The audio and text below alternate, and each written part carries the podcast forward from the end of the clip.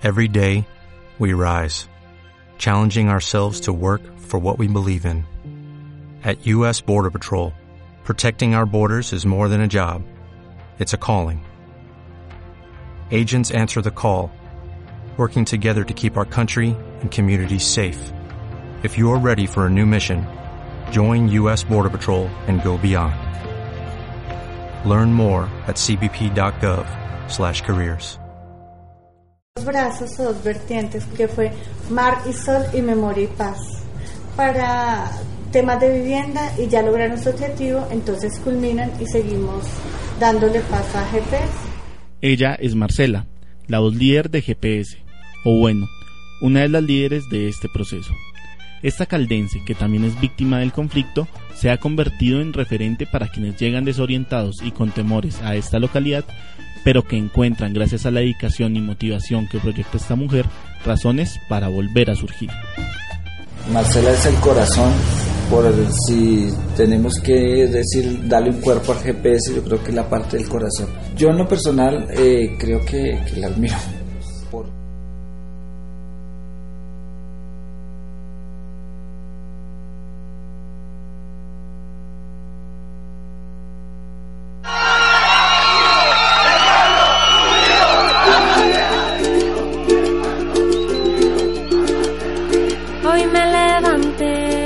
Comunicación significa garantizar la posibilidad de que cada persona reflexione de una manera crítica sus realidades.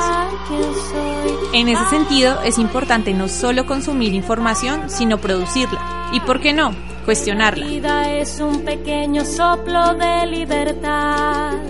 A partir de este momento, en Suba al Aire inicia. Acá entre nos, apaga la tele, enciende la radio.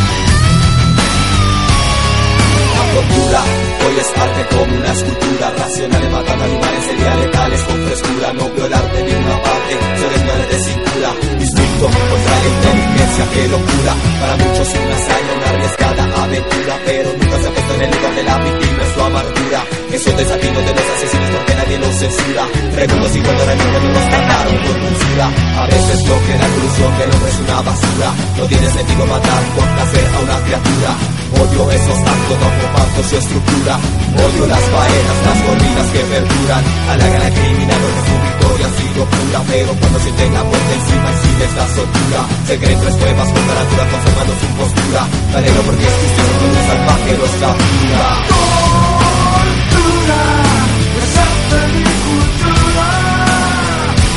Esa mierda no está bien.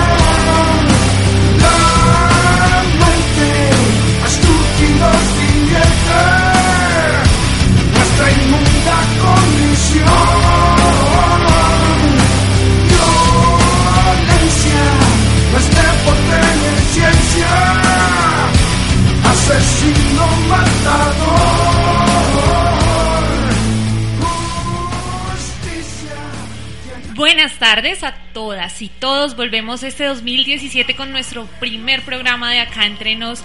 Qué dicha y qué bonito tener la posibilidad de otra vez estar acá en los micrófonos de Su al aire, la radio comunitaria.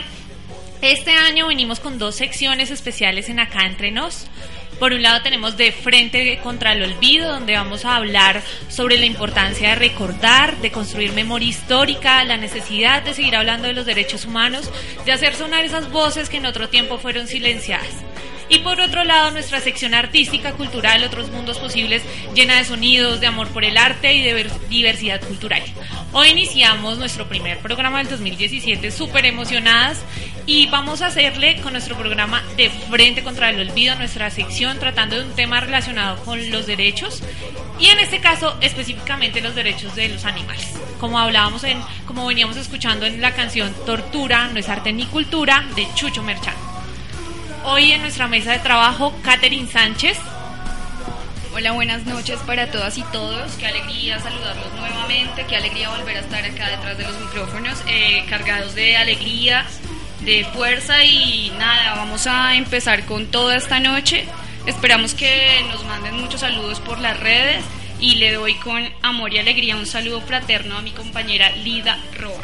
Muy buenas noches, Catherine. Muy buenas noches, Viviana. Eh, hoy, una vez más, eh, transmitiendo por los 88.4 FM de la radio comunitaria Suba al aire, Radio de Vida. Eh, les recordamos que nos pueden sintonizar eh, por el blog spot de, su, de Suba al aire. Entonces, vamos a hacer una pausa musical.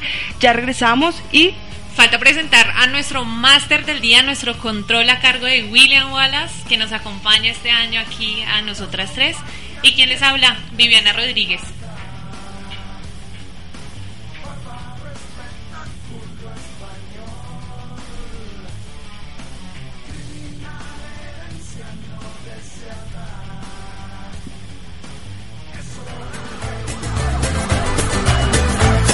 Pueblo, Derechos. resistencia, cultura, alegría, esperanza, Vida. libertad, sororidad. Paz. De frente contra el olvido. De frente contra el olvido. Alma rebelde, levántense. Acá entre nos, apaga la tele, enciende la radio.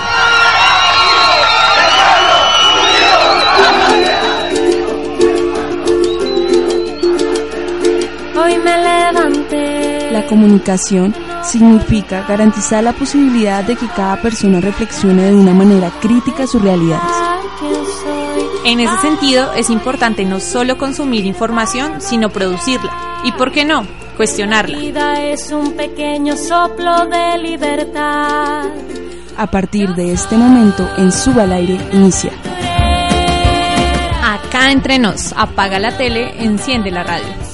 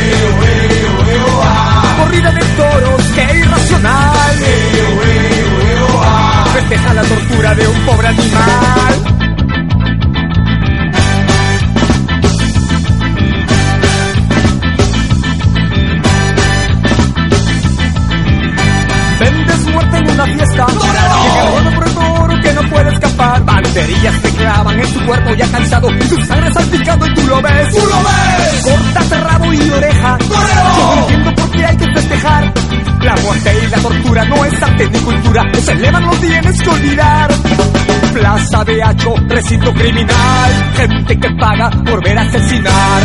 Esos tipos que dicen ser toreros. Si quieres ver sangre,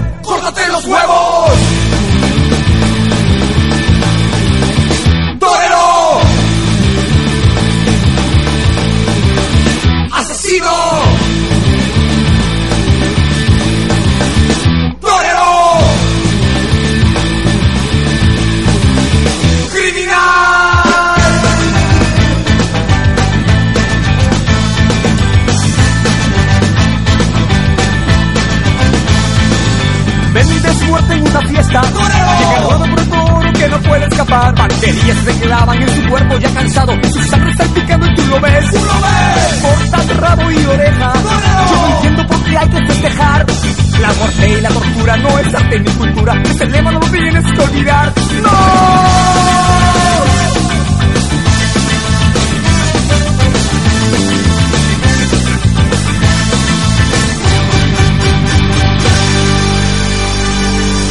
No quiero ver tortura animal.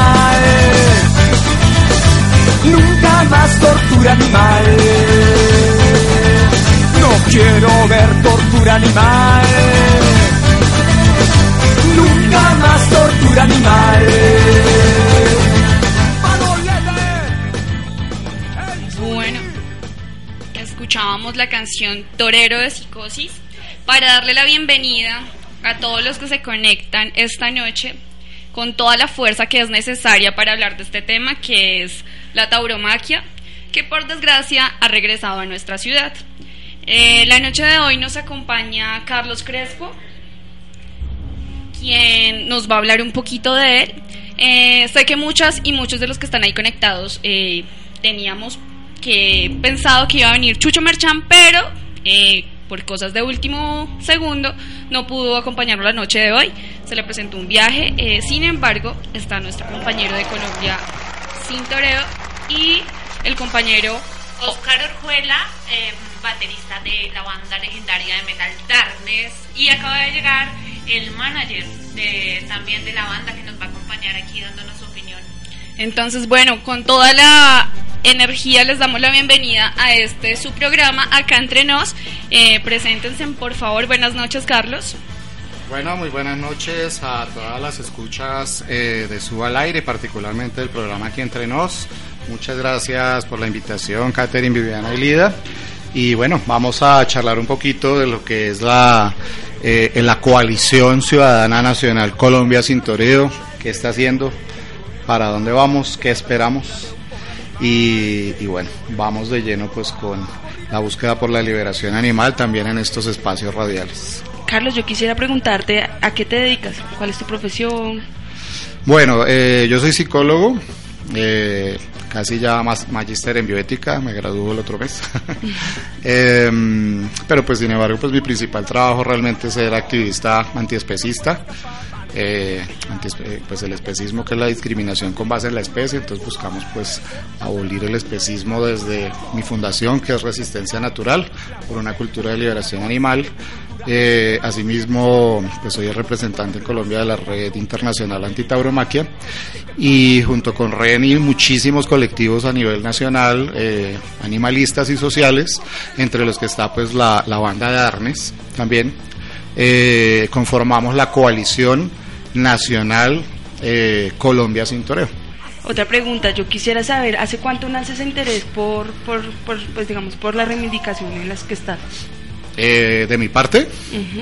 Uh, de mi parte hace muchísimo tiempo, pues yo estoy trabajando pues en el tema desde el año 89, Eh, pues es una larga historia, organizadamente más o menos hacia finales de los 90, digamos un poco más individualmente esa primera parte de la década de los 90 y a finales de los 90 pues empezamos a trabajar a nivel de organización social y a empezar a tejer eh, pues digamos acciones conjuntamente con, con la comunidad animalista construyendo pues un movimiento pues que ha tenido ya bastantes logros, bastante visibilidad y que buscamos seguir teniendo muchísimos más en pro de, de la liberación animal. Bueno, muchas gracias Carlos por estar acá, bienvenido. Eh, les recordamos a todos nuestros oyentes que nos están sintonizando, esta es la voz de Carlos Crespo de la Fundación Resistencia Natural y de la Red Internacional Antitaurina. También les queremos presentar nuestro invitado, cuéntenos chicas, ¿cuál es? Estamos acá con el manager de Darkness que nos va a saludar. Está un poco tímido. A ver. Mi nombre es Marcelo Henao. Tengo a Oscar Ojuela, que es el fundador de Darkness, en vivo desde Los Ángeles. Bueno, tenemos a Oscar Erjuela en vivo, que es el Ángeles, el baterista y fundador de Darkness, una banda legendaria acá en nuestro país. Entonces, bueno, le damos la bienvenida a él también. Gracias por estar presente, eh, al menos por medios virtuales en este momento. Hola. Tenemos los nombres también. Bueno, ustedes entenderán oyentes que nos estamos Hola a comunicando. todos, eh, un saludo eh, aquí entre nos. Eh, saludos a toda la audiencia. Soy Oscar Orjuela, baterista de la agrupación Darkness. Y Darkness. Y bueno, me dedico a componer música y a presentarla en vivo, teniendo oportunidad de, de compartirla con, con la gente, los oyentes, seguidores de la banda.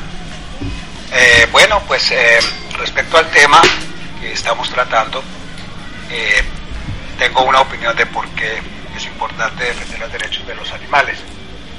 Pienso que los animales son, son unos seres que sienten, que tienen inteligencia igual que nosotros. Creo que es parte de la naturaleza de la que somos todos parte. Y es parte de comprender la totalidad de lo que es la vida, eh, la vida en todas sus expresiones. La vida se expresa en muchas maneras, de, variadas maneras, pero hay que ponerle un poco de observación. Y si la gente no está atenta, si la gente no, está despierta, eh, realmente la vida les puede pasar y cuenta se dieron. Entonces, los animales son una parte demasiado importante de esta manifestación que llamamos vida. Si nosotros decimos que respetamos la vida, la propia, la de otro ser humano, no podemos dejar de lado el respeto de la vida animal, sea cual sea el animal. Es, entenderlo, es ampliar el, el- entendimiento conectarse con lo que le rodea a uno, con estas manifestaciones de vida. Es no estar dormidos, no estar solo funcionando como máquinas, sin sentimientos, eh, conectados con, eh, ¿qué te digo?, la vida diaria del afán de, de un trabajo, de un consumo. No, hay muchas cosas más que nos llaman día a día. Una de las cosas que nos llama es esta sensibilidad por la vida como tal. Lo que es el por qué hay que defender el derecho de los animales. Escuchábamos entonces a Oscar Orjuela, baterista de Darkness. Por acá me estaban pasando el dato que Darkness es de Suacha. Un amigo de Suacha me escribía que, que presencia desde Suacha nos están escuchando. Un saludo grande para él también desde la audiencia. Mm, Muy importantes las reflexiones que hace él, de, de no creer que somos na- máquinas, de que somos mecánicos y quisiéramos volver con Carlos. Yo he visto a Carlos que, pues, a partir de esta coyuntura ha estado en diferentes medios de televisión, estuvo en RCN, en ETN, viene el tiempo. Entonces, que nos explique eh, cuál es su posición ante el después de la reapertura, si se esperaba que la gente reaccionara de esta forma, si ya hay consolidado ese movimiento antitaurino que fue y se paró en las calles a decir no queremos que esto pase, queríamos que la plaza siguiera cerrada. Sí, bueno, en esencia debemos recordar que el movimiento animalista pues viene trabajando desde hace muchísimo tiempo por la reivindicación de los derechos de todos los animales, no solamente de los toros.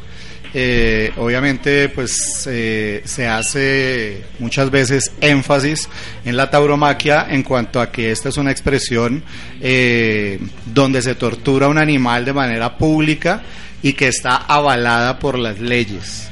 ¿sí? Entonces es legal, es tortura legal y pública por una razón completamente superflua.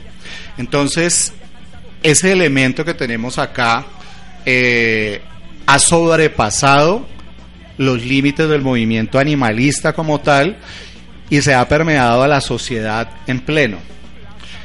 Ser antitaurino en este momento casi que es ser ciudadano cualquiera, ¿no? O sea, cualquier persona es antitaurina en este momento.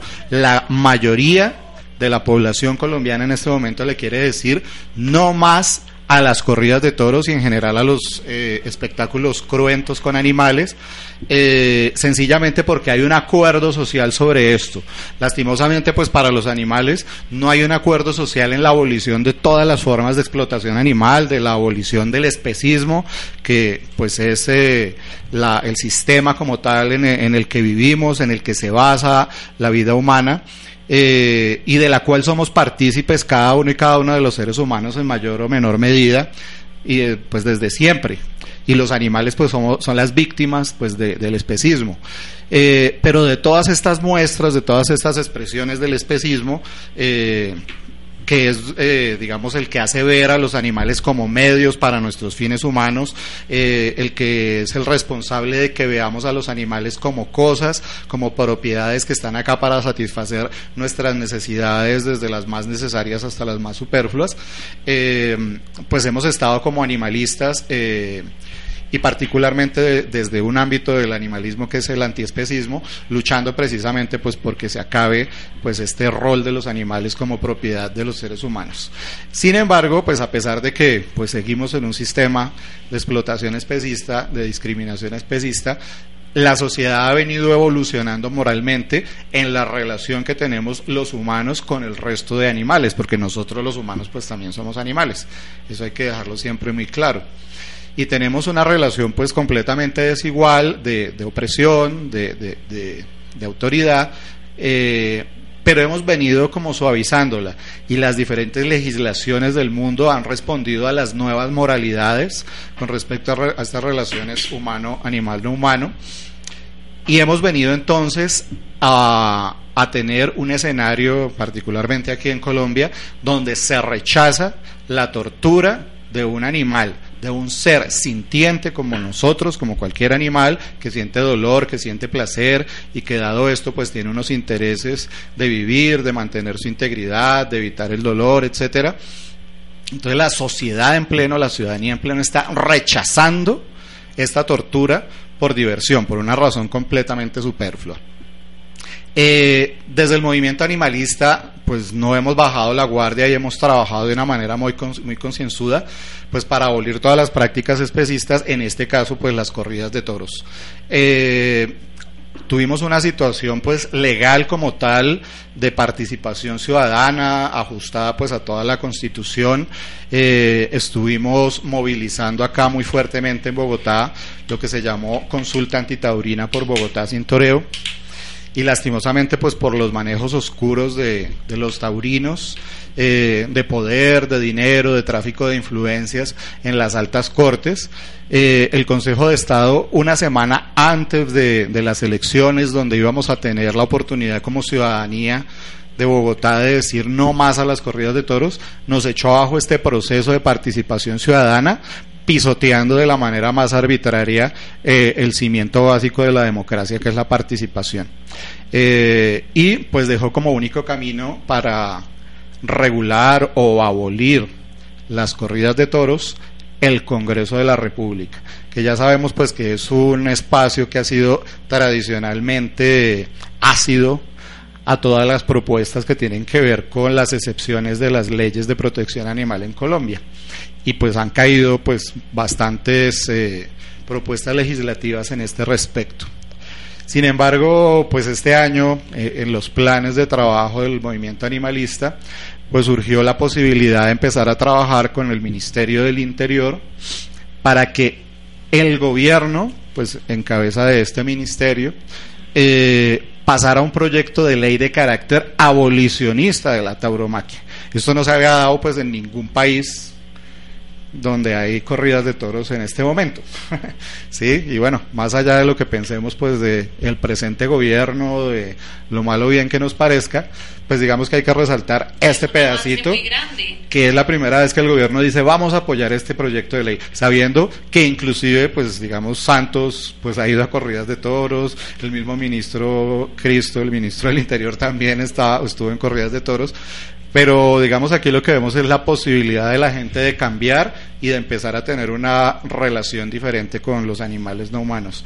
Entonces tenemos este apoyo del Ministerio del Interior y empezamos a trabajar este proyecto de ley antes de la coyuntura ahorita actual de la Corte Constitucional y su reciente eh, sentencia que no ha salido el comunicado de prensa, pero bueno, eh, antes de eso ya estábamos entonces planteándonos esta, eh, este proyecto de ley y lo venimos trabajando, entonces se forma Colombia sin toreo, como bueno, digamos a reforma porque digamos el nombre ya venía digamos de otras coaliciones anteriores que teníamos, pero retomamos el nombre para lanzarlo nuevamente como coalición nacional, inicialmente animalista, pero también con eh, la posibilidad de ampliarse y la necesidad de ampliarse a todo el movimiento social, precisamente porque esta es una cuestión que debe ser ciudadana toda la ciudadanía exigiendo Colombia sin toreo en pos de este proyecto de ley de abolición de la tauromaquia.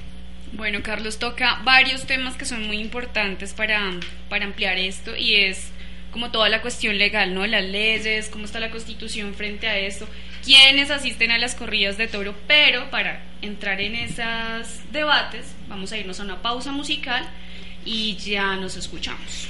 Claro que sí, Katy. Quiero eh, invitar a nuestra mesa de trabajo y a todos nuestros oyentes a escuchar una canción que se llama Animalistas Anticapitalistas de una banda que se llama Contra la Pared. Esta canción nos la sugiere nuestro invitado, así que vamos a escucharla y ya regresamos.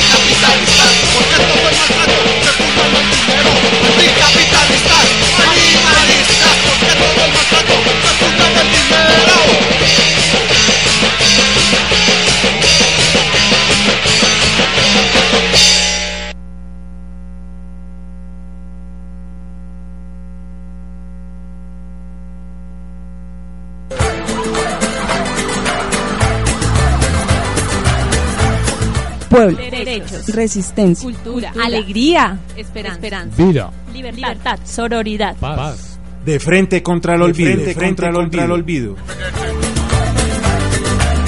Alma rebelde, levántense. Acá entre nos. Apaga la tele, enciende la radio.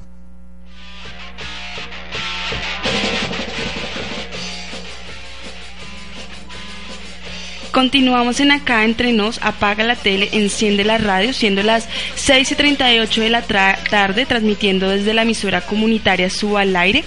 Eh, chicas, ¿con qué continuamos? Bueno, eh, estábamos hablando con Carlos que va a compartir un poco con nosotros y con nuestros oyentes sobre la ley en contra, contra el maltrato animal y sobre la decisión que tomó la Corte hace una semana, si no estoy mal. Entonces, Carlos, el micrófono es todo tuyo.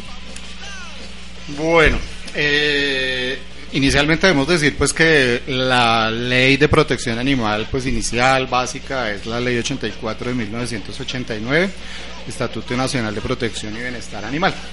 Se supone pues que tenemos una ley que protege a todos los animales, por eso se llama así, eh, pero da la casualidad pues que eh, en su articulado tiene una excepción y dice se exceptúa de todo lo dicho acá, que es maltrato, crueldad con los animales y eso, eh, lo que tiene que ver con toreo, novilladas, eh, becerradas, coleo, peleas de gallos, eh, corralejas. Esta es excepción. Y entonces uno lee y dice, pero ¿qué es este absurdo? Y bueno, ya digamos, ya como animalistas empezamos a revisar pues lo que son los anales de la ley y nos damos cuenta pues de que lastimosamente los toros y los gallos se convierten en mártires para que una ley de protección animal pase en el Congreso. Es una negociación donde se expone a, a dos especies como tal a, a quedarse sin derechos para que el resto de especies tengan por lo menos una ley de protección animal. ¿Sí? Eso fue lo que hizo el legislador, el que propuso la ley, dijo, toca quitarla porque si se pone no pasa. ¿Sí? Eso pues es, es terrible, pero pues es lo que tocó hacer. Y de hecho, pues digamos, eh, él manifiesta ahí que en una primera lectura que se hizo de la, de la ley, mundo decía, no, no, pero las corridas, pero las peleas de gallos, pero no, esto no puede ser. Y él dijo, no, tranquilos, no hay corridas. Están exceptuadas, ¿no? Las peleas de gallos están exceptuadas. Tranquilos, todo bien. Eh, al pasar de los años, eh, tenemos una nueva ley que a nivel jurisprudencial pues es todo un hito en Colombia. Se llama la ley 1774 del 2016, que penaliza el maltrato animal, ya lo deja de ser una contravención simplemente, sino que maltratar un animal es un delito en Colombia desde el año pasado. Y aparte de eso, a nivel jurisprudencial también un avance súper importante, el más importante quizás, es que declara ya como tal en una ley de la República a los animales como seres sintientes. Eso quiere decir que los aparta de la categoría de cosas. Hemos visto que no es suficiente declarar los seres sintientes y mantienen pues el estatus de propiedad, o sea que siguen siendo esclavos, esclavos que sienten. ¿Sí? Pero de todas formas es un gran avance. Vamos a seguir luchando pues para que para que se siga avanzando pues en la consideración moral y legal de los animales no humanos, pero eso es un avance gigantesco. El punto es que contrario a lo que pasó en el 89 para esta ley de protección animal, eh, el representante a la Cámara en este tiempo, eh, Juan Carlos Lozada, autor de la ley, llama al movimiento animalista a participar en la elaboración de esta ley. Entonces fue algo interesante pues porque no fue simplemente ahí un político X eh, pues haciendo una ley, sino que fue con la participación del movimiento animalista y pues inicialmente por supuesto el primer llamado era a eliminar las excepciones de la ley 84 y penalizarlas.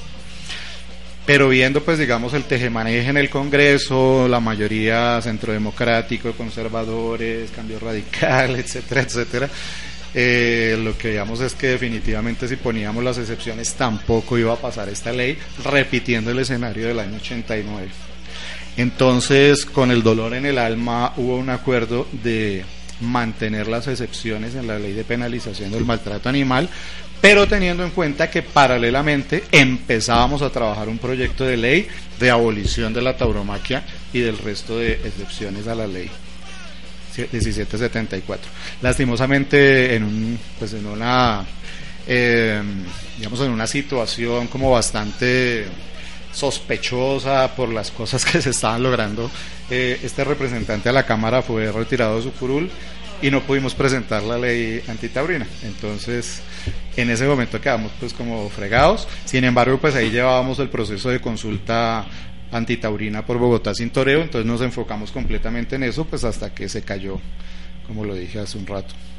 Carlos, tú nos mencionabas ahorita que aquí en Colombia hay un avance, pero cuéntanos cómo está el panorama en otros países, por ejemplo en España, que es algo tan tradicional, que, que hay una cultura más, eh, más cercana, ¿no? Aquí se puede decir que es más en medio de una clase específica, una minoría, como ellos mismos se dicen, de, del toreo.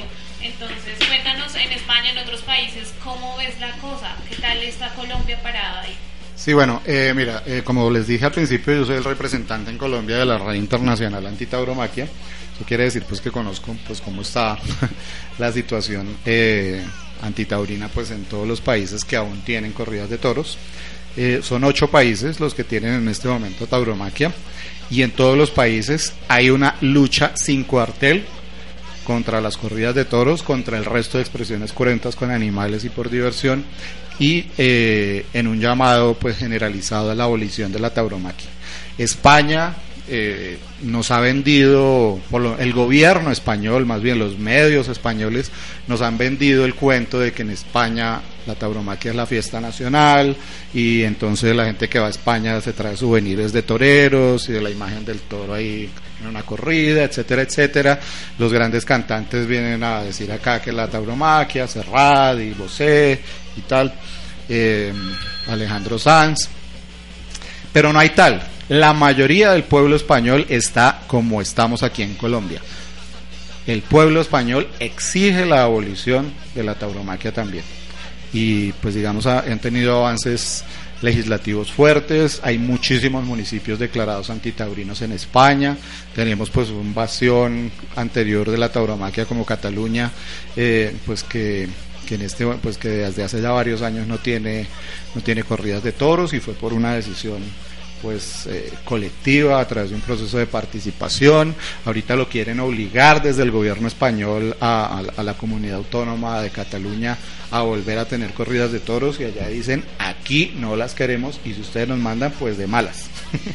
que eso era lo que hubiéramos esperado un poquito acá pues de, de- de la alcaldía mayor de Bogotá en cabeza de, del alcalde Enrique Peñalosa. Sabemos, por supuesto, esto hay que anotarlo, pues que el alcalde que estuviera tenía la misma orden de las altas cortes. Sí, o sea, no es que específicamente Enrique Peñalosa quiera hacer volver a las corridas de toros a, Bogotá, él se ha declarado antitaurino a pesar de que hace unos años en su primer mandato pues les dio una mención de honor a la corporación taurina y se los hemos criticado de frente, yo mismo se lo he dicho y se puso bravo conmigo porque le estaba recordando el pasado y que eso era el pasado y etcétera. Em, pero bueno, el punto es que la gente puede cambiar. El punto es que la gente puede cambiar y Peñalosa pues se ha declarado antitaurino, la administración pues digamos a nivel publicitario está sacando muchas piezas y pues dice en todo lado no queremos corridas de toros. Pero el punto es que hubiera sido muy chévere una desobediencia institucional ante una orden inmoral y que es completamente arbitraria porque fue contraria a la democracia. Eso hubiera sido maravilloso, se la sugerimos, pero bueno, pues están como ajustados a la norma. Muchos luchadores, luchadoras sociales sabemos que no todo lo legal es moral y tenemos muy claro que la desobediencia civil es nuestro camino en muchos casos. Falta que muchos funcionarios se pongan también en este plan y hubiera sido maravillosa la, la desobediencia institucional.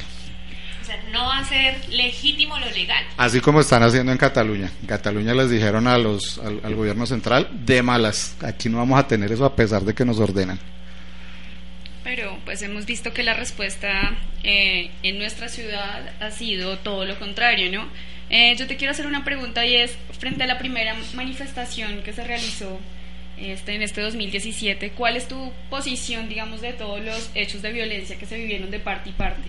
Bueno, en esencia, sí, es que se me olvidó decir esa parte ahorita, eh, el movimiento animalista en general es pacifista, pues no quiero decir que todo el mundo pues, eh, tiene pues la, la florecita en la mano, pero pues sí, en general pues nuestros métodos son no violentos y particularmente para este tema de la tauromaquia donde hay un consenso social, pues realmente pues la actividad violenta no tiene absolutamente nada que ver y en todos los medios salimos a rechazar eh, estos comportamientos eh, pues estos desmanes de la manera más tajante, aunque entendiendo que, que hay una indignación ciudadana sobre la vuelta de la tauromaquia a Bogotá particularmente, cuando considerábamos como ciudadanía que este era un tema superado.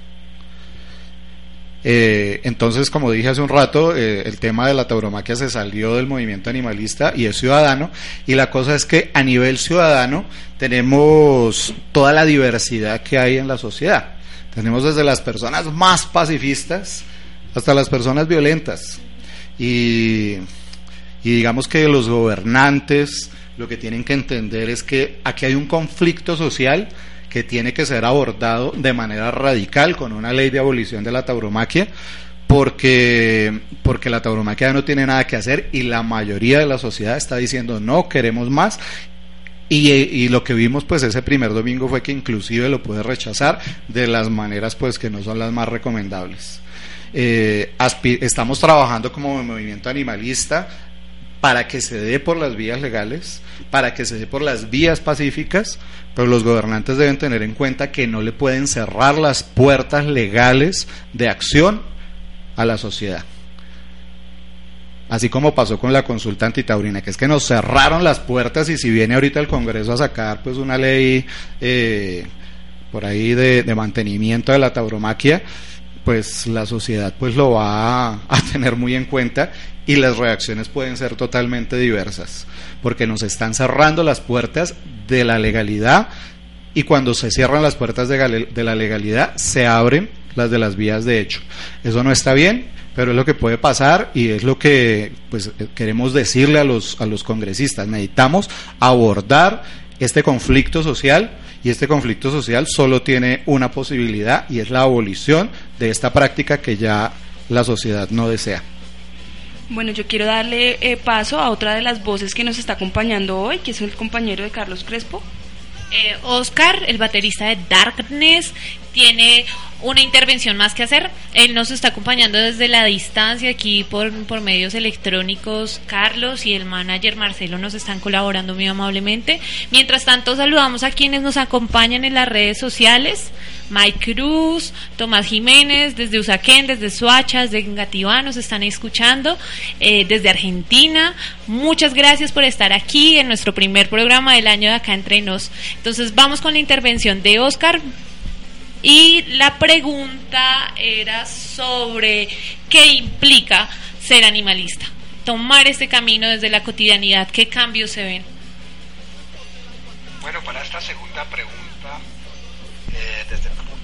artístico, mi punto de vista, porque considero que el toreo no es arte, porque pienso que la definición de arte no tiene ninguna relación con la palabra destrucción o con la palabra sufrimiento, o con la palabra maltrato, o con la palabra muerte. Pienso que el arte como tal es una expresión del ser, es el transmitir eh, cosas, eh, sensaciones que no necesariamente están en palabras, sino tal vez en un gráfico o en un sonido o en un movimiento corporal como el baile. Pienso que el arte es la oportunidad del ser humano, siempre ha sido, a la presión la sociedad que el mismo ser humano ha creado, que lo comprime y lo oprime a diario. El arte es la oportunidad de expresar aquello que no se puede de otra manera. Así que no creo que una acción como la que se llama el toreo se le pueda llamar arte. En estos días quiero sumar algo que estaba pensando en estos días yo. A mí me contaron una vez de una pandilla de muchachos que estaban muy mal ellos. Y parte de su entretenimiento era coger un, un gatito de la calle, ponerle gasolina y prenderle fuego y verlo cómo moría o cómo corría el animal por el sufrimiento. Yo me imagino que las personas que asisten a la plaza de toros ante esa historia que acabo de contar se sentirían horrorizados porque son unos unos ah, dementes, drogadictos los que podrían hacer eso. Bueno, no sé si ellos han caído en cuenta que asisten a un espectáculo muy similar, que es ver cómo acaba la vida de un animal a través de un sufrimiento poco a poco largo y la gente aplaude y después van, van para sus casas con una tranquilidad a dormir en la noche. Sinceramente no entiendo. Creo que eso sí está demasiado lejano de ser arte. Así que espero pues de que haya un punto de reflexión en algún momento y entendamos un poquito más al derecho de lo que trata esto que llamamos vida. Bueno, esa era la voz de Oscar, el baterista de Darlings, eh, una banda colombiana que desde hace mucho tiempo ganó un gran lugar dentro de la escena nacional, especialmente en la escena del metal eh, nacional en Colombia. Bueno, eh, Oscar nos hablaba de cómo, o bueno, qué estamos considerando como arte, ¿no? Y es esa pregunta que les queremos hacer a ustedes, los que nos están escuchando, ¿qué entienden por arte? Y pues a Carlos, eh, ya que has estado en tantos debates y todo, yo quisiera que nos compartieras algo de esa otra voz, de, los que, de, lo- de la defensa que hacen los taurinos. ¿Cómo entienden ellos el arte? ¿Cómo justifican ese acto de, de, de miseria, de esquizofrenia? No sé, porque realmente ver desangrar un animal y tener una oreja en la mano, se me viene ahorita la imagen de ese tweet que ese Twitter que estuvo rotando que era el tipo o la vieja con la oreja en la mano del toro y fue, pues no sé, a mí me causa como una reflexión de qué estamos entendiendo, cómo estamos deshumanizados, ¿no? Entonces quisiera que hicieras esa reflexión o que nos compartieras qué es arte para ti y qué es arte para los taurinos. Eh, ya. pues, como decía por ahí un disco de el finado Elkin Ramírez, Humana Deshumanización. ¿No? Eh, realmente el arte es uno de los tantos argumentos que han tratado de sacar los taurinos para justificar su acción. No es el único. Algunos lo valoran como el más importante, por ejemplo, Antonio Caballero, pues eh, intelectual colombiano, pues al que cuando habla de corridas, pues se le va uno al piso. Total. Eh, pues habla de eso, que para él, por ejemplo, cuando salen las sentencias de la corte a hablar de tradición y de cultura, él dice, no, no, pues es que por eso no es que hay que, que defender las corridas, las corridas se defienden porque es un arte. Y bueno, pues estos días salió una columna del tiempo él tratando de justificar eh, eh, nuestra supuesta ignorancia de por qué no entendíamos ese arte. Y pues realmente no se entiende ni él. Es, un, es un absurdo. Eh, creo que Oscar lo dijo aquí ahorita muy bien. Eh, los compañeros de Darnes, a los que tenemos la fortuna de, de contar como compañeros eh, en esta coalición ciudadana eh, de Colombia sin toreo, son verdaderos artistas y pues realmente los artistas son los que tienen que hablar de arte y el artista va a construir hacia la vida, ¿no? Como estaba diciendo ahorita, este es solo un argumento, hay muchos otros, por ejemplo, que hablan de lo importante es la cultura, la tradición, que porque es deporte, que porque es patrimonio. Eh, en con la última que me salió, pues un eh, chico taurino con el que he debatido dos veces en estos últimos días, es que a él no le importa el arte, a él no importa nada de lo que pasa, ni las eh, ni las Verónicas, ni el capote, ni nada de esas cosas, no, que él va por el rito. sí, el rito, y bueno, yo no sé qué se imaginan por rito, pues yo me imagino un rito satánico. Em, el punto es que cualquier justificación, la favorita, por ejemplo, de otros como Felipe Negre, el gerente de la Corporación Taurina, es que la tauromaquia es legal y de malas. sí, el punto es que hay 80 mil justificaciones, pero todas son justificaciones humanas que buscan eh, paliar los efectos sociales de lo que se ve en el ruedo y todo el mundo se olvida de lo que pasa en el ruedo. O sea, aquí no importan las razones humanas, las justificaciones humanas. Importa lo que le ocurre a las víctimas de la tauromaquia y las víctimas de la tauromaquia son los toros, son los caballos y es la infancia. Y hablo de la infancia, la infancia humana particularmente, porque también es víctima de la tauromaquia, en tanto por todo un proceso de desensibilización progresiva hacen perder la empatía natural de los niños hacia el dolor del otro, en este caso del toro, y al empezar a llevarlo todo el tiempo a las corridas de toros, hacen que este niño, que esta infancia, normalice la violencia. Y la normalice la violencia hacia ese ser específico, ya no le importa lo que le pasa a ese toro, no lo ve ni siquiera puede cogerle la oreja mutilada, que es el premio que tienen ellos, así como con el rabo, y no le importa porque es que él está valorando otro tipo de cosas.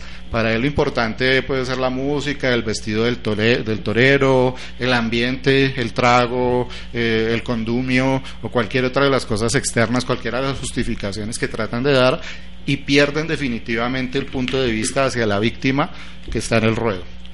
Es lo que pasa, entonces por eso también son víctimas los niños. Al punto de que el comité de niños y niñas de la Organización de Naciones Unidas emitió un informe para Colombia en el año 2016 donde recomienda apartar a los niños de la violencia de la tauromaquia.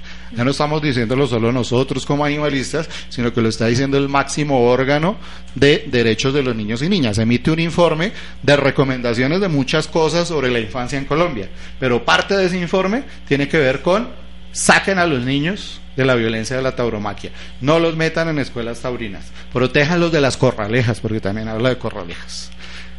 Bueno, yo, yo escuchándote, eh, me como que me mueve en mi cabeza un gran mensaje que ustedes también dicen y quiero como desde acá entre, acá entre nos y desde la emisora comunitaria su al aire decir Colombia queremos un Colombia sin toreo. Quiero que, que ese mensaje muy claro para todas nuestras audiencias. Quiero que desde acá, desde acá entre nos, eh, eh, pues como que nos unamos en esa consigna. Y también quiero hacerte otra pregunta, Carlos. ¿Qué otras acciones para educar en defensa de los derechos de los animales podemos hacer? ¿Qué otras acciones o qué otro llamado podemos entablar? Pues mira, eh, la defensa de los animales es una revolución. Es una revolución que se hace de manera inicialmente individual. Queremos cambiar todo un sistema de explotación especista donde los animales son nuestros esclavos, donde los animales son considerados nada y donde se privilegian nuestros intereses más superfluos a costa de sus intereses más básicos. Y en ese sentido, para cambiar ese sistema, primero tenemos que empezar a cambiar a nosotros mismos y nosotras mismas. No estoy hablando ya de la tauromaquia, la tauromaquia, como digo, tiene un consenso social, estoy hablando de, de nuestra relación con los animales en general. Debemos romper las cadenas de la esclavitud animal. Y para romper las cadenas de la esclavitud animal tenemos que romper nosotros mismos, nosotras mismas, con lo que ha sido nuestra educación especista, nuestros hábitos especistas, nuestras costumbres especistas. Vemos a los animales como medios para satisfacer nuestros fines, los vemos como medios para satisfacer toda nuestra gama de experiencias humanas, desde la comida, desde el vestido, desde los productos que utilizamos, cómo nos divertimos, cómo trabajamos, etcétera, etcétera. Y eso tiene todas las posibilidades de ser cambiado inicialmente desde la esfera individual.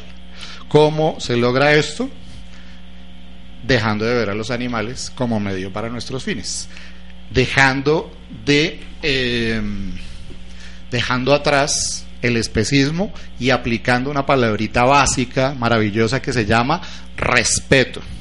Respetar al otro es no verlo como medio para nuestros fines respetar al otro es dejar de hacer cualquier acto de acción u omisión que implique la maleficencia del otro, no antropocentrista, o sea, de todos los animales. Y eso tiene un nombrecito muy básico que se llama veganismo.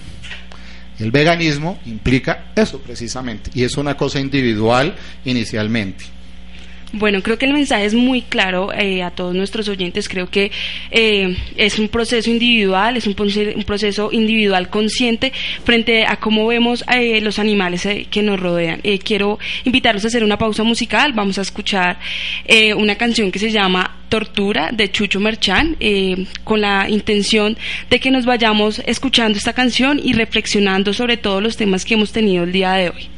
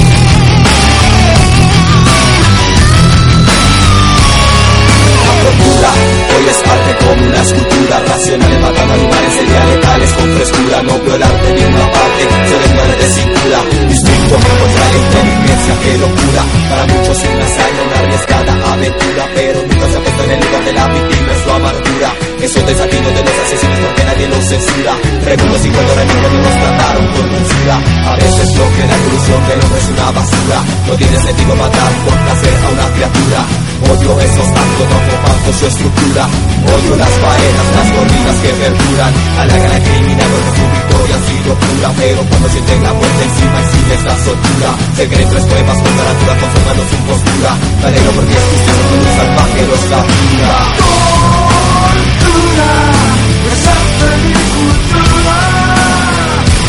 Esa mierda no está bien. La mente estúpido siguiente nuestra inmunda condición. Violencia no es deporte ni ciencia. Asesino matador. Justicia, tiene que haber justicia.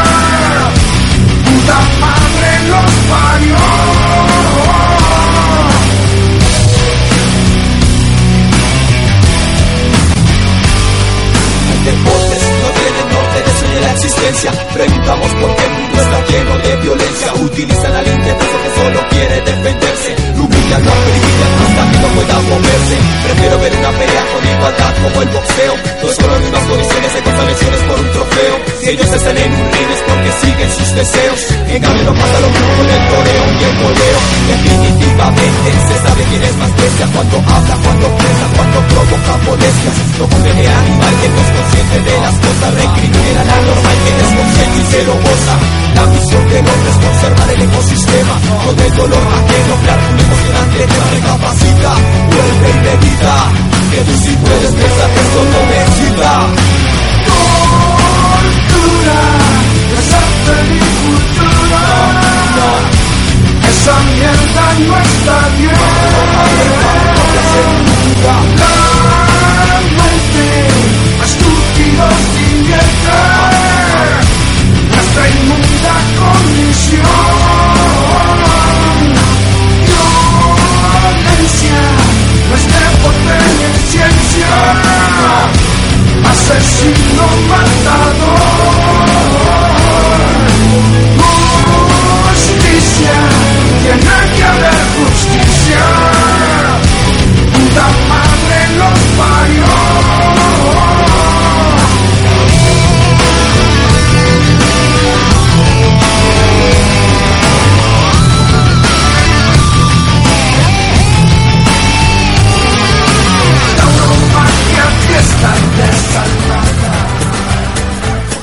Pueblo, Derechos. resistencia, Cultura, alegría, esperanza, Vida. libertad, sororidad, Paz. De frente contra el De olvido. frente contra el contra el olvido.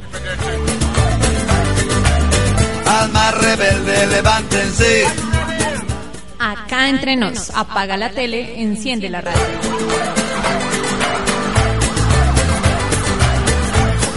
Pueblo, derechos, resistencia, cultura, alegría, esperanza, Vida. libertad, sororidad, Paz. De frente contra el olvido. frente contra, el olvido. Alma rebelde, levántense. Acá entre nos, apaga la tele, enciende la radio.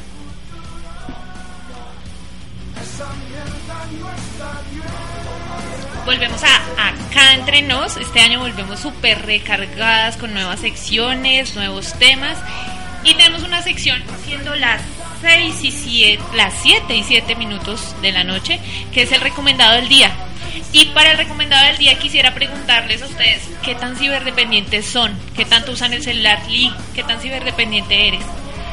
Bueno, pues digamos que en mi vida sí tuve una época donde fui muy, muy, muy dependiente a los medios de comunicación. Creo que es, eso apelaba un poco a una relación que tenía en su momento, pero eh, creo que a, partir de eso pues caí en cuenta que efectivamente pues me estaba generando un daño. eh, para pues un daño entonces pues obviamente cambié ahorita creo que lo uso específicamente para las cuestiones de trabajo y obviamente para uno y que otro chismecito Y nuestro invitado, qué tan ciberdependiente eres. Ay, mírenme acá, cogiendo el celular en medio de la entrevista. Todo el tiempo.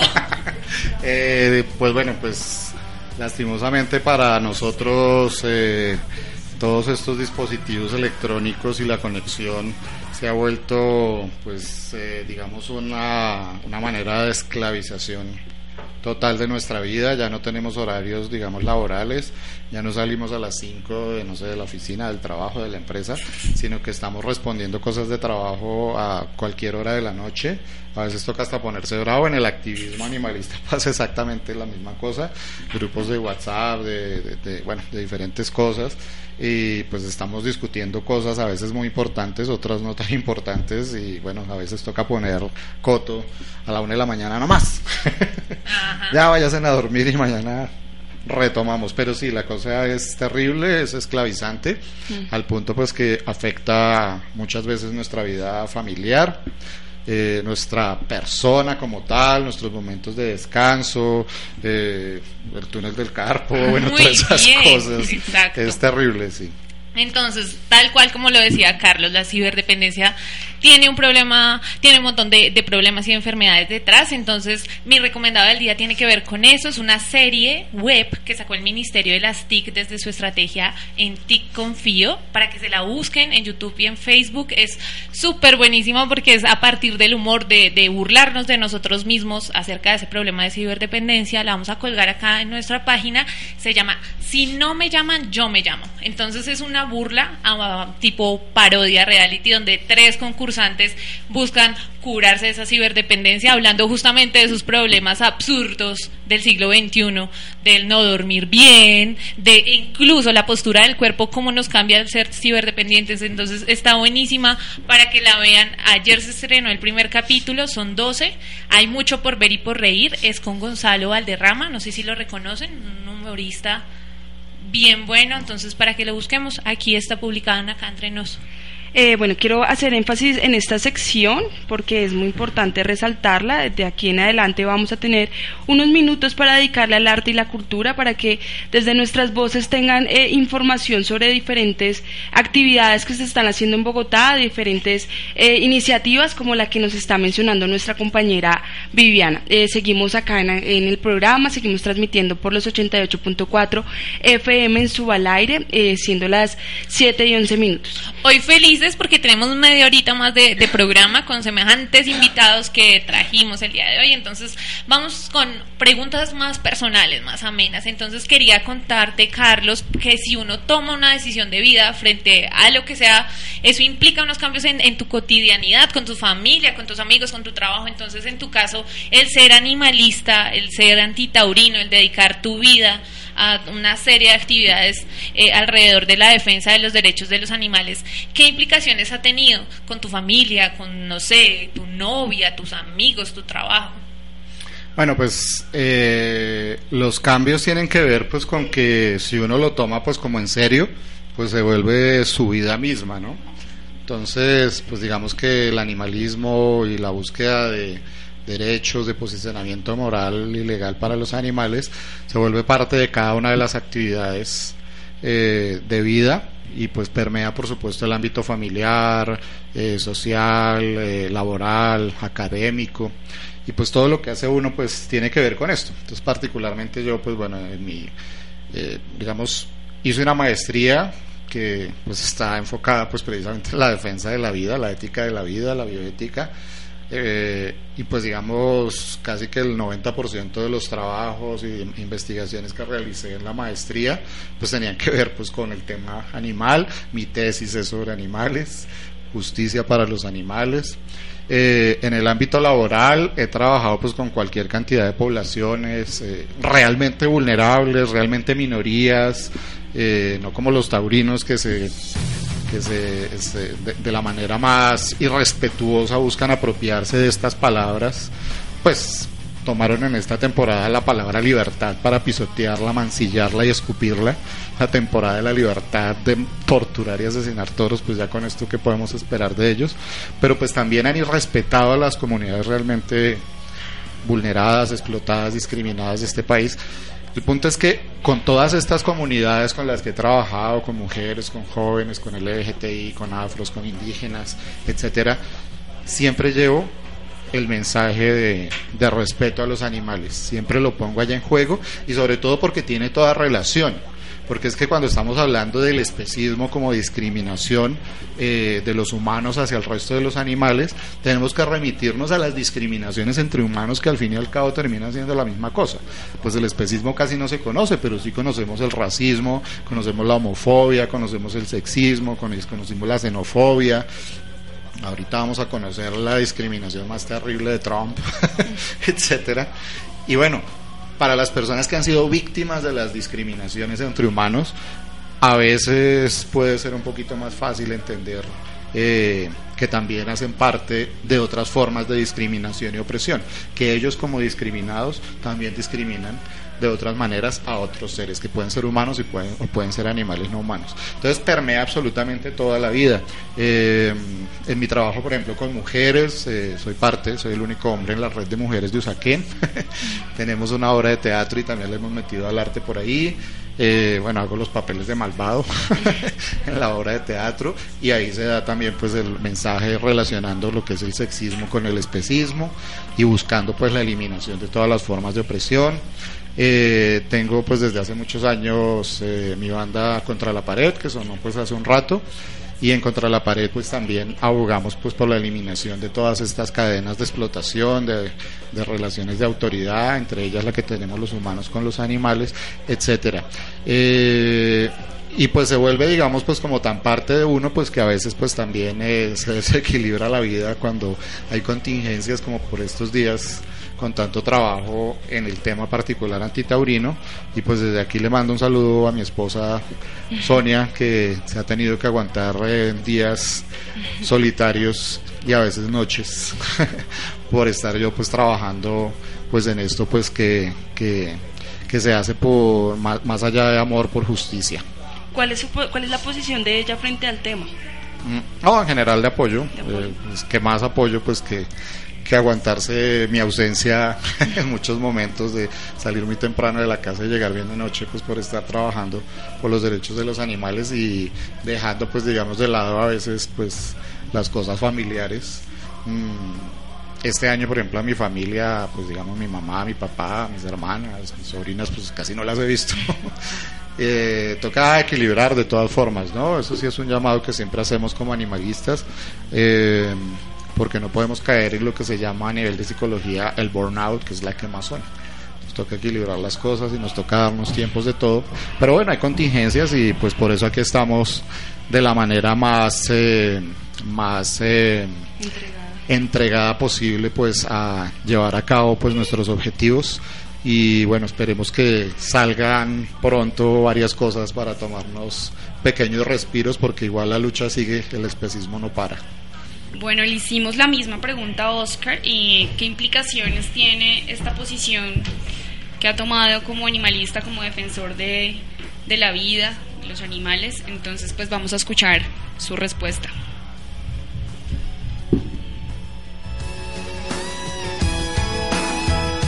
Hola, bueno, ¿cómo estás? Mira, para esta tercera pregunta, eh, bueno, ¿qué implicación tiene? Eh, mi vida, pues eh, básicamente he tenido relación desde muy pequeño, desde siempre con los animales. Eh, gran parte de mi infancia, pues yo me levanté en una finca cercana a Bogotá y tuve mucha conexión con la naturaleza. Eh, mi madre eh, era una persona que en realidad amaba mucho la naturaleza en todos sus aspectos, a la vegetación, los animales. Ella disfrutaba mucho de los espacios naturales. Mi padre era una persona, siempre se mostró muy respetuosa con los animales. Eh, yo creo que capturé ese ambiente de ellos. Y yo tuve la oportunidad, eh, como te digo, eh, en la finca de, de vivir eh, estos espacios naturales y me pude conectar de una manera muy especial con la naturaleza. A nivel de, de mi alimentación, eh, bueno, no, no soy vegetariano, eh, pero en realidad sí quisiera, ¿no? estoy en el camino de poder llegar, de poder comprender que no necesariamente es una base de alimentación eh, la carne como tal, pero es, es como parte de, de un proceso en el cual estoy. Y pienso que ser animalista como tal no lo veo como una moda, como algo actual interesante, sino como algo, como un despertar, una conciencia realmente. Bueno, esa era la voz eh, de el baterista de Darnix, eh, Oscar, quien nos daba un muy bonito mensaje, nos contaba un poco sobre cómo es su postura, eh, su postura personal frente al tema. Bueno, quiero eh, continuar eh, invitándolos a hacer, una pausa musical, siendo las 7 y 19 de la noche. Eh, vamos a escuchar una canción que se llama No Más, de una banda que se llama Tripulación, del señor Francisco Nieto Guerrero, otro de los recomendados de nuestro invitado del día de hoy.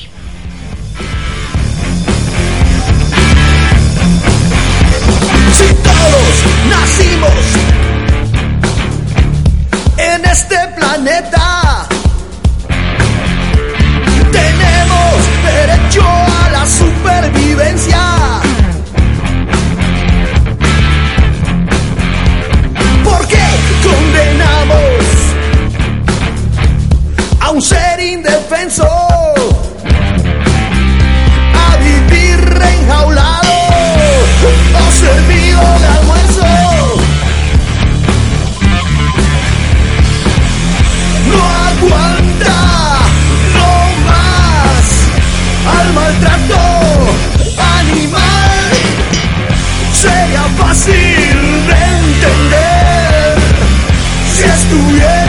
Yeah.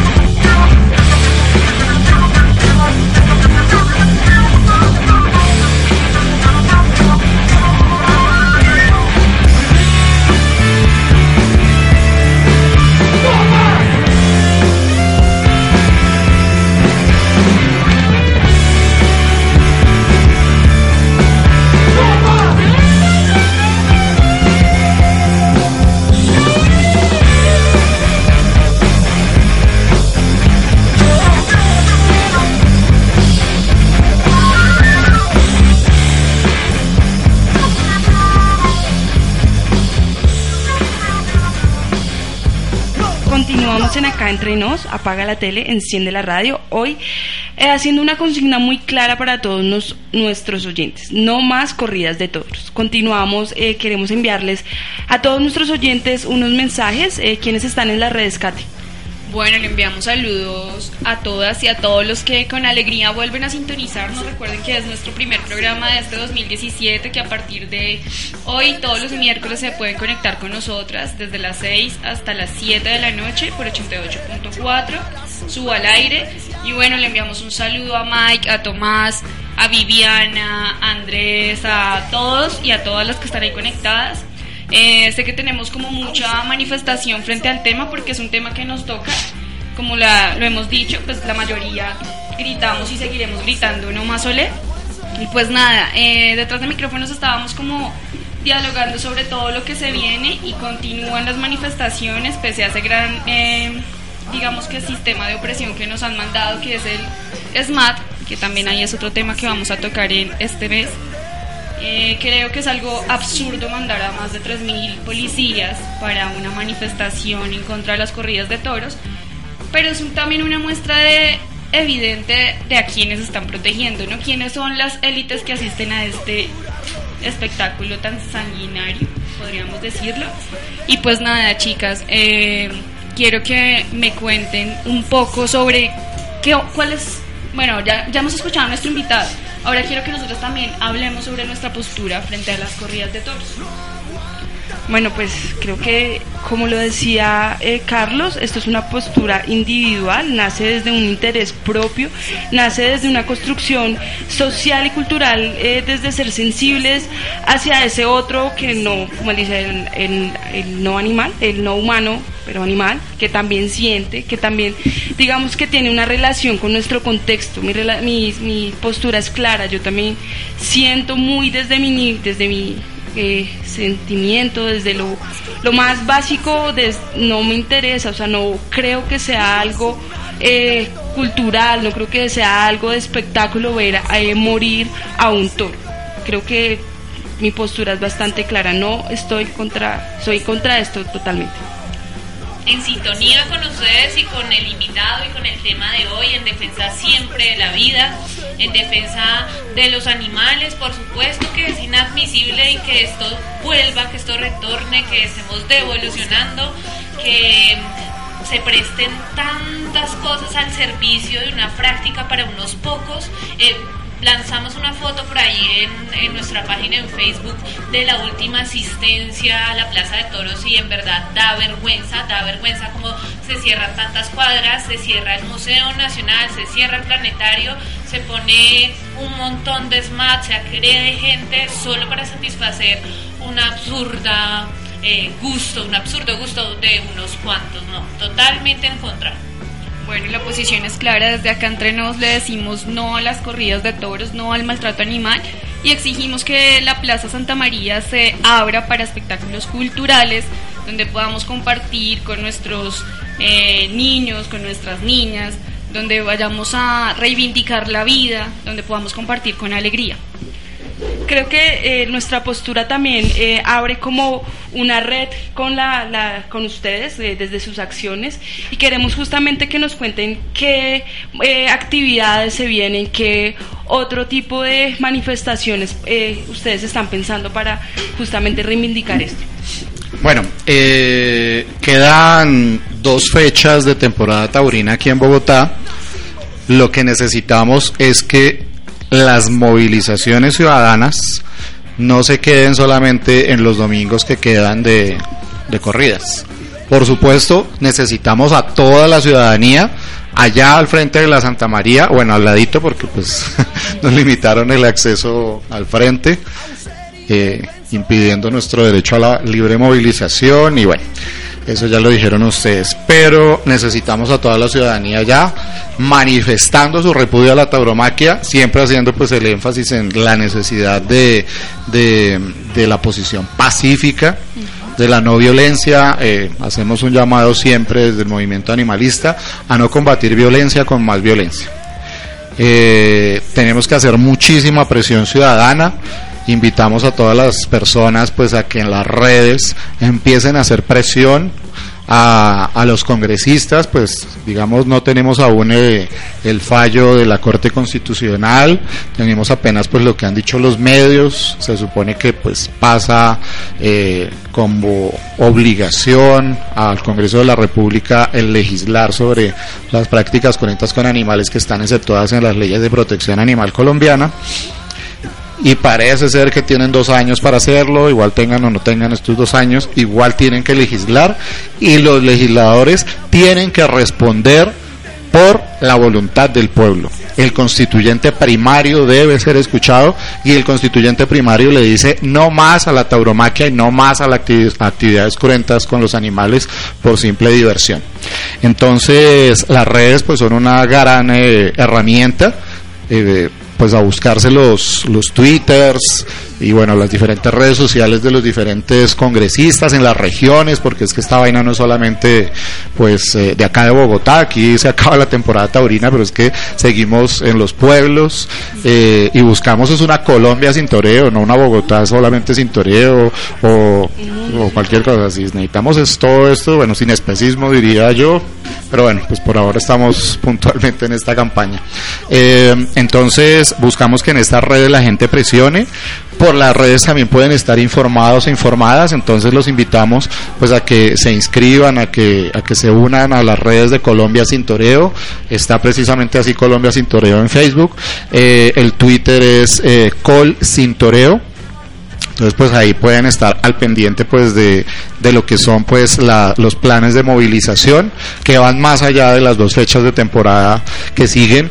Eh, aspiramos pues que al presentar el proyecto de ley eh, acompañemos de manera masiva la erradicación de este proyecto de ley necesitamos que la ciudadanía socialice por todo lado este mensaje, lo que está pasando, lo que lo que necesitamos hacer, necesitamos poner el debate porque pues sí definitivamente hay un buen sector de la población que realmente es indiferente a esto, que piensa que esto es eh, bobo, que tenemos que estar al pendiente de lo que siempre nos dicen, de los niños eh, de la Guajira o de las necesidades de X y Y persona y lo que debemos comprender es que necesitamos abordar los problemas de injusticia de manera global. ¿Sí? No es más importante esto que los problemas que están pasando con los niños en La Guajira. Toca solucionar los dos. y, definitivamente lo que está a nuestro alcance pues también es lo principal. Por ejemplo, acá saludando a la comunidad de Suba. Eh, y haciendo uso, pues digamos, de un dichito proveniente de las luchas antiglobalización, eh, piensa global, actúa local. Entonces, a difundir por todo lado esto, todos y todas somos Colombia sin toreo, cada una, digamos, ustedes ya hacen parte de, la comunidad de Colombia Sin Toreo. Acuérdense que es una coalición social, animalista, y social, sí, o sea, nacional, es de todo lado, así como lo hace parte Darnes desde el arte, como lo hace Chucho Merchán, que lastimosamente hoy no nos acompaña, pero que está siempre al frente en pie de lucha con nosotros, como lo hace Francisco Nieto, expestilencia y derecha, eh, et, etcétera. O sea, los artistas claman también por una Colombia sin toreo, la ciudadanía debe hacerlo y pues aquí estamos precisamente para eso. Y solo quería pues digamos eh, finalizar este pedacito eh, de pronto con una cosa que de pronto no se entendió. El veganismo como tal el, eh, no es que sea una decisión personal. Cuando una acción mía afecta a otro, no es una decisión personal. ¿sí? No puede serlo. Es un imperativo ético, es un imperativo moral. Y ese imperativo moral es de mínimos, porque es respeto. No estamos hablando de algo así extraordinario, exorbitante, sino que... What if you could have a career where the opportunities are as vast as our nation, where it's not about mission statements, but a shared mission? At U.S. Customs and Border Protection, we go beyond to protect more than borders, from ship to shore, air to ground cities to local communities, CBP agents and officers are keeping people safe. Join U.S. Customs and Border Protection and go beyond for something far greater than yourself. Learn more at cbp.gov/careers.